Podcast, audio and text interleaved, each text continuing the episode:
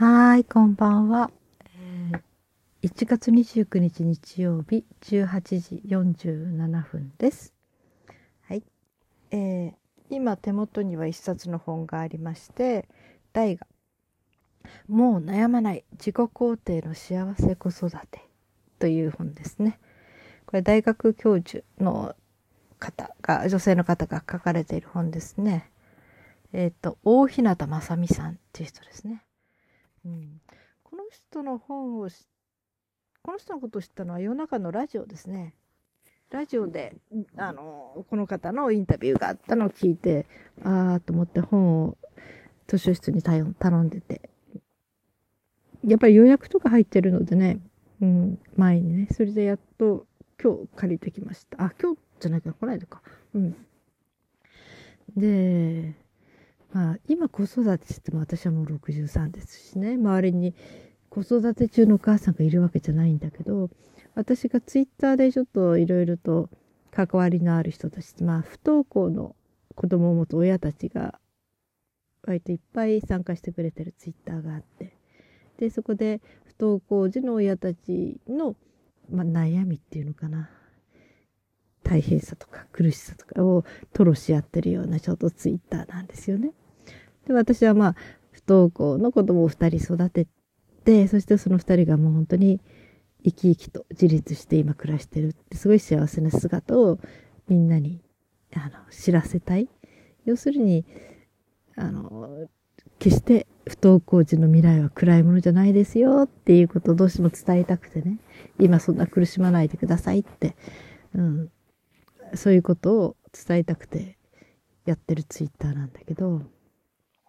やっぱりね講演会とか行ってもあれなんですよね。お母さんたちはすっごいみんな自分を責めてるんですね。自分の子育てが悪かったからこんな子になっちゃったんだろうかって学校行けないような子にって言って。うん。だからね本当に母親がまず苦しむんですね。うん。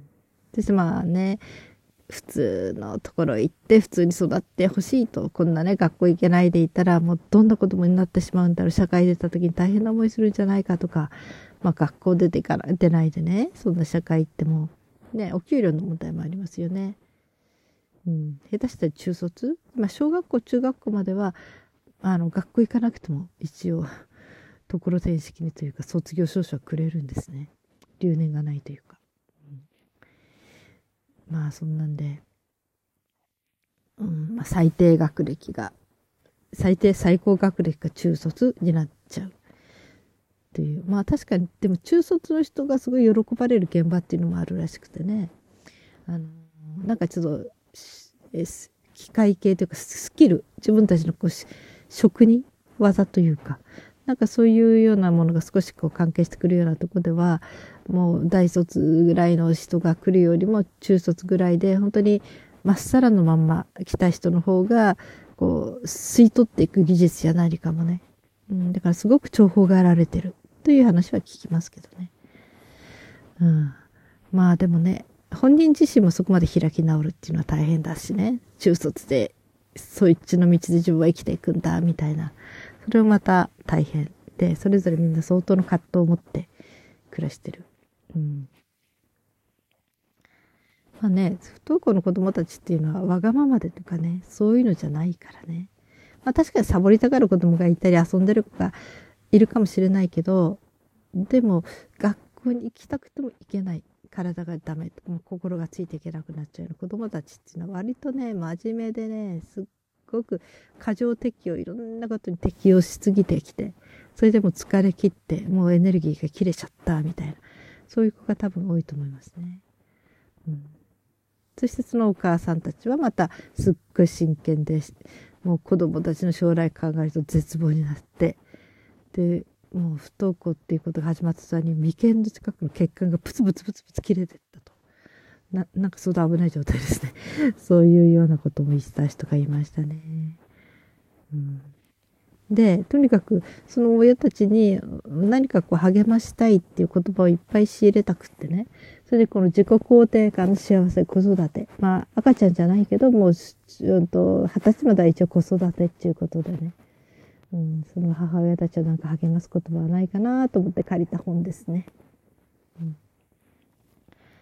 で、読んでて、なんかその、不登校のこととは全然関係ないんだけど、うん。まあいろんなこと知らないこともちょっと知りましたね。まあ、知らなかったのは私ぐらいなのかもしれないけど。え体罰についてのことでね、2019年に福祉法で体罰は禁止になったらしいです、法律的に。だから親が子供に手を挙げたり、ね、叩いたりすると、これは、えー、法律違反、違反行為ということになるらしいですね。えー、そんなことまで法律で決まっちゃったんだと思ってびっくりしました。ただ、まあこれ作った人が言ってることなんだけど、それは母親を罰するためじゃなくて、子供たちが、この虐待されがちなね、子供たちが、を守るための法律なんですっていうふうには言っていたけどね。ただ、まあ、どんなことがあっても体罰はよくありません。っていうことを言ってましたね。この体罰ってことでね、体罰というよりも、子育て、本当に乳児期の母親、で、1歳、2歳、ちょうど子供の反抗期かな。そういう時にたった一人で子育てしている母親。まあ、夫婦であってもご主人もね、えー、もう仕事から帰ってきたくたくたになっても、寝るだけみたいな、食べて寝るだけみたいな。もうほとんど自分一人で子供に関わっているというそういうお母さん。まあ、むしろ保育園に預けながら働いてるお母さんの方がある意味で楽かもしれないですね。肉体的にきつくても精神的に切り替えができるのでね。うん。なんか、楽かもしれない。そしてね、やっぱり、私、保育園に子供を預けたこともあるし、幼稚園に預けたこともあるんですね。で、両方見てて面白かったのは、幼稚園のお母さんたちと保育園のお母さんたちが全然違うんですよ。いや、私の感じてるとこですよ。うん。幼稚園のお母さんたちは、教育ママっていうかもう、子供にかけ力っていうかね、いっぱいあるから暇が。本当に一生懸命あのとこのでとかも幼稚園行っても全然違うんですね、子供に対する雰囲気が。うん、その反面、保育園行ってる親はもうどっかで割り切ってる。もう両方完璧にやることなんかできないから、仕事もするし、家帰ったらできるだけ子供と関わりたいっていうことでね。うん、本当にその時間を一生懸命やってるお母さんもいるしね。だからね、あの、そして保育園の時に、その、えー、面白い親たちのね、なんか記録ノートっていうか、交換ノートみたいのが保育園に置いてあって、うん。で、それは書いても書かなくてもいいんだけど、まあ、一応ぐるぐると回ってきてね、書きたくない人に対して一言書いたっていいし、書かないで次の人に渡してもいいんだと思うけど、私は書くの好きだったから。で、その、そういう人のそういうのも読むのも好きでね、それぞれがなんか一週間に一回ぐらい、その、回ってくるかな。それでこう書いたりして、いろいろ愚痴とか書いてるんですね、子供のことについてのね。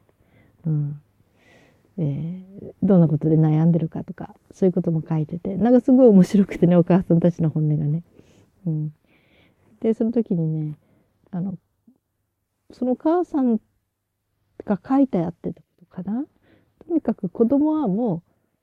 走れて食べれて寝れたらいいんですって。他はもう何ができなくてもそれさえできればいいです。って書いてたんですよ、お母さんが。ああ、いいな、これ。と思って。本当に根本的な、もうとにかく健康に育ってくれればそれでよしと。なんかその割り切り方を持ってる親たちが、すごい清々しいというか、ああ、いいなって思いました。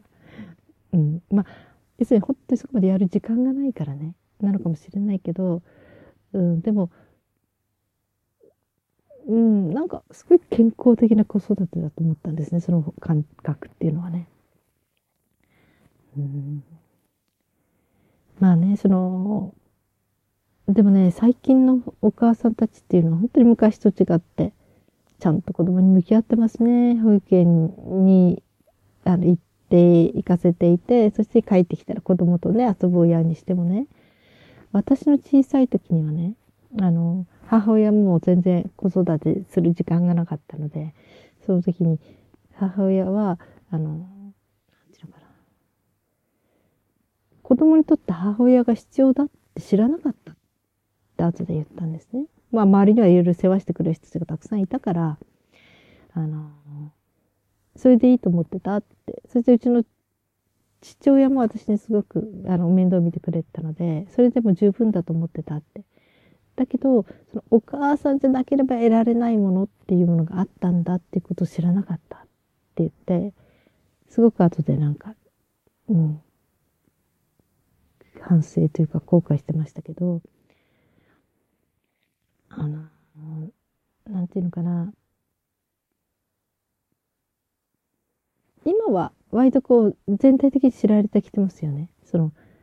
子供との精神的な関わりというかそういうこともとっても大事なことなんだよということがもう心理学にしてもなんか全体的にみんな知識として入っている。だけど母の時代今からもう60年くらい前ですかもうそんな心理学的なそういうことはみんなに聞かされてなかったし母は知らなかった知ってたらやったって言ったんですよね。そうなのかって思ったけどそれであのー、まあね、これ言うとなんかちょっと、うん、あれしちゃうけどね、まあこれは、いや、なんかこっちの話はちょっとプライベートになるからあれですね。あんまり一般的じゃないかもしれないけど、まあ私の母も母親知らない人だったんですよ。えー、自分が小学校1年生の時のお母さんがお産で亡くなって、母はね、9人兄弟だった。そして10人目の赤ちゃん、10人目か9人目で最後の赤ちゃんが生まれた時にお母さんが死んじゃって、その場でね。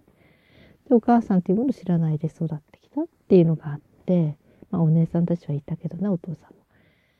だから母親は子供にどう接していいのか全く自分の経験でわからない人でしたね。そして、もうそれは、プラス仕事がとっとも楽しかったから、もう仕事に没頭していて。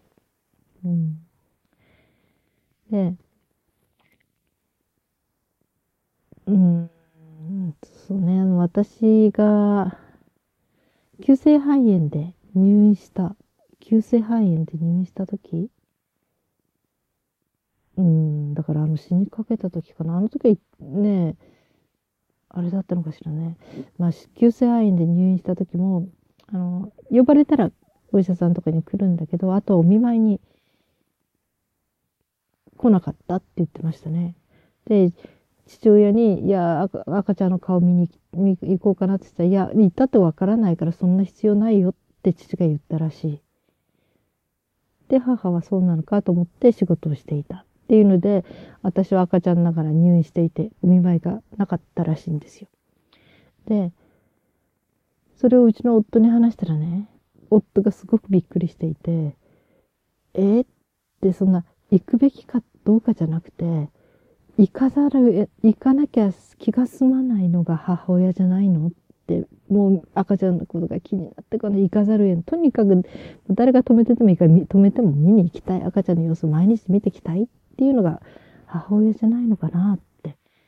夫が言ってたんですよね。それ聞いて、ああ、そういう考えもあるんだよね。うん、そう言われればそうだよねって。まあ自分だったらね、自分の娘がそうだったらそうですもんね、本当にね。うん。だからその時にやっぱりまあ母親自身も特殊だったのかもしれないですね。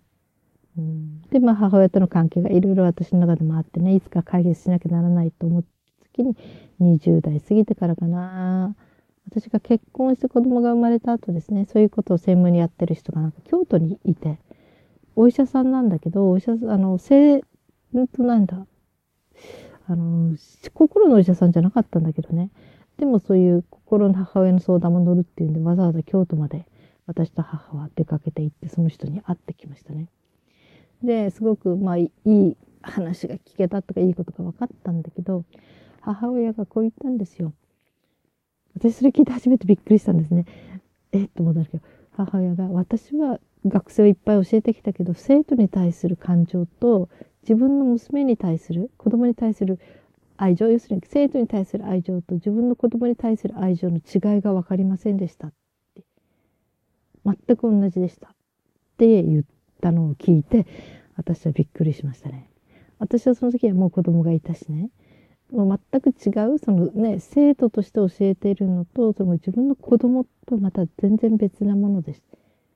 うん。っていうのがすごくその、自然な感情だったのね。母はわからなかったんだって、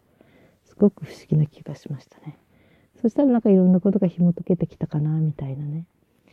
じゃあそういう風だったから仕方がなかったんだなって思ったけどだからまあ私の愛情飢餓というふうにはいろいろ言われてきましたね後で専門家の人にはね。うん、でその母親あそれからこれも聞きましたね私ねだから割と精神的に大変だったんですよ。もうずっとちっちゃい時から親に甘えたくても甘えられないからそれ我慢してきちゃってそれがたまりにたまって爆発してみたいなこともあってでその後ちょっとね心療内科っていうところにね紹介されて通うようになった時にこう言ったんですね「あなたは母性本能がすごく強いんですね」って言ったんですね。えその母性本能の賭けすっごく不足してたお母さんらしいことをしてもらえなかった本当に母性愛に飢えてきたっていう子供っていうのは自分がものすごく母性本能の強い子が多いんですって。自分ならこうしないはずなのに、自分ならこうしたはずなのにって思うのにお母さんは全然違った。だからすごく欠けてるものを感じてしまう。自分が強いだけにね。うん。で、その時に、あの、まあね、なぜそこ行ったかって、その時にそうだ、こういうことも言ったんですね。あの、うん。まあ、いっか。この話はこの次にします。それで、えっ、ー、と、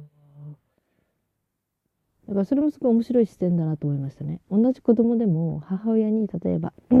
構われなかったとか愛情がもらえなかったとかいうことをすっごくそれが傷になってしまうことを大して感じないようなことその兄弟でもいるとして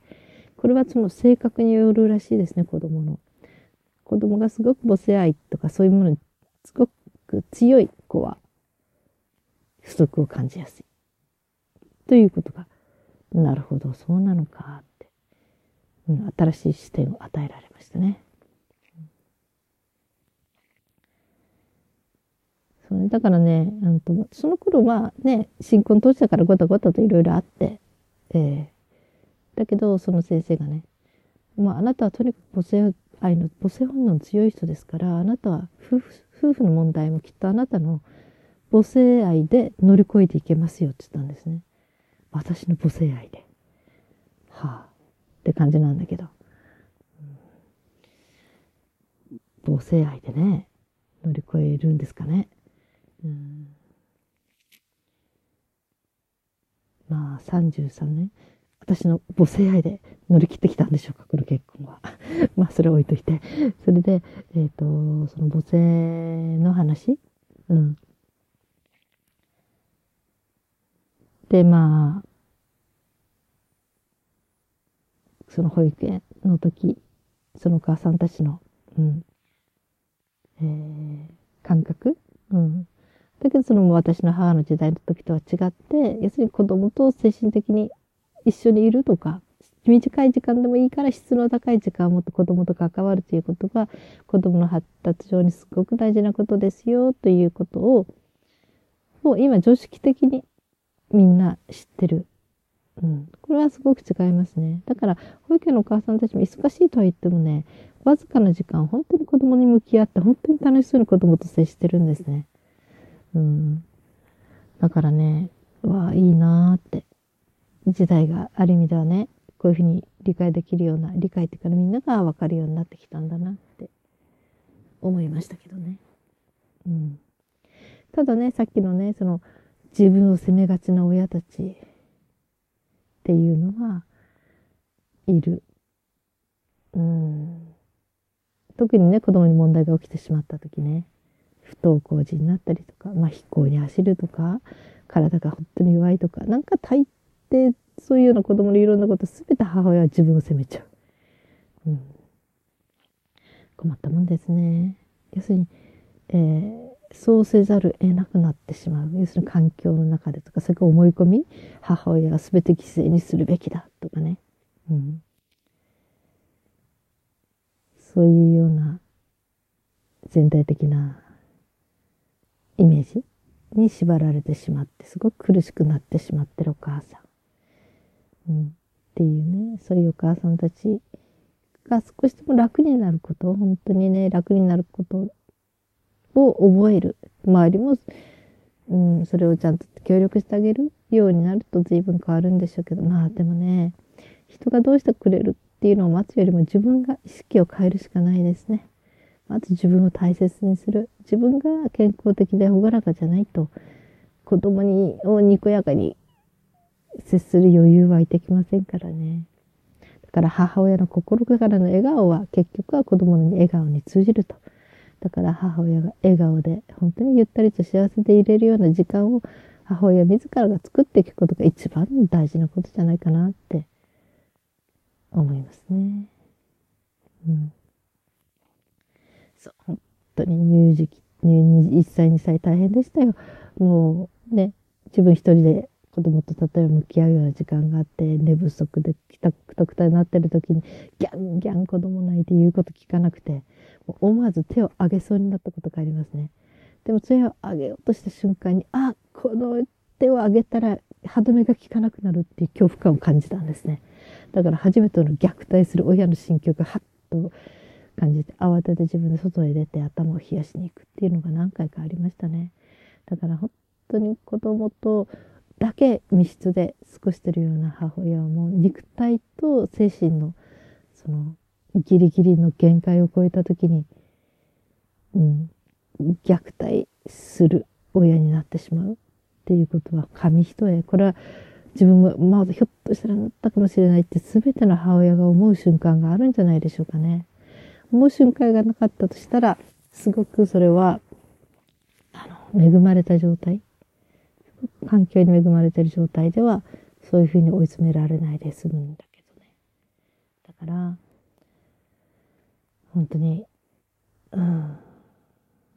でも一回だけ私なんかの時に、これはまあそんなに深刻じゃないけど、なんかの時思思わず叩いたことあったんですよ。頭ブカンってね。そしたら娘がね、お父さん帰ってきた時、お母さん叩いたとか泣いてっていうか、叩いたってお父さんに訴えたんですよ。そしたらお父さんが、まあ夫ですね。叩かれるなんてよっぽど悪いことしたんだねって娘に言ってましたね。ああ、なんかその時はすごい味方してくれたな、とっとしたんだけどね。うん。まあその一回だけから私叩いたら、多分殴ったとかね、引っ叩いたとかじゃなくて頭上からボーって叩いたんですよ、思わずね。それ、良くなかったことだと思いますけどね。うん、でもそういう時に、ご主人がフォローしてくれるかどうかっていうのも大事なポイントですよね。要するに、旦那が大事にすべきは子供と母親っていうお嫁さんっていうよりもむしろお嫁さんをしっかりと大切にしてあげれたらお嫁さんは子供に優しくなれますね。うん。ということも男の人は知っていた方がいいですね。まあそういう話をちょっと昔ながらにしてみました。昔話ですね。はい。子育て中のお母さんたち、うん、を本当にね、追い詰めないで、みんなで守っていけるようになりたいですね。応援してあげたいですね。そしてね、専業主婦のお母さんも、奥さん、お母さんも本当に自分自身もってほしいですね。子供を愛情っていうかな、本当に健全に育てるっていうことはものすごく大きなこと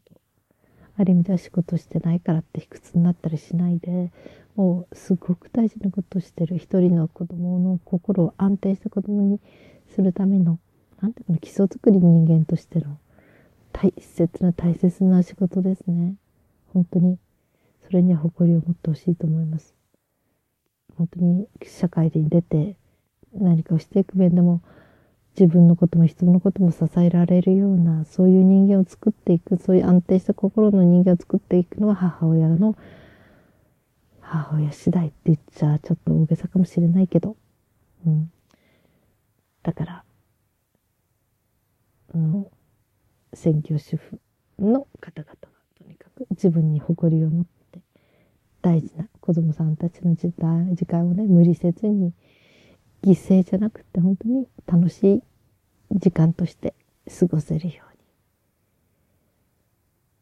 うになるといいですね。はい。あなたは立派なお仕事をしてますよということを伝えたいですね。はい。えー、長くなりました。はい。えー、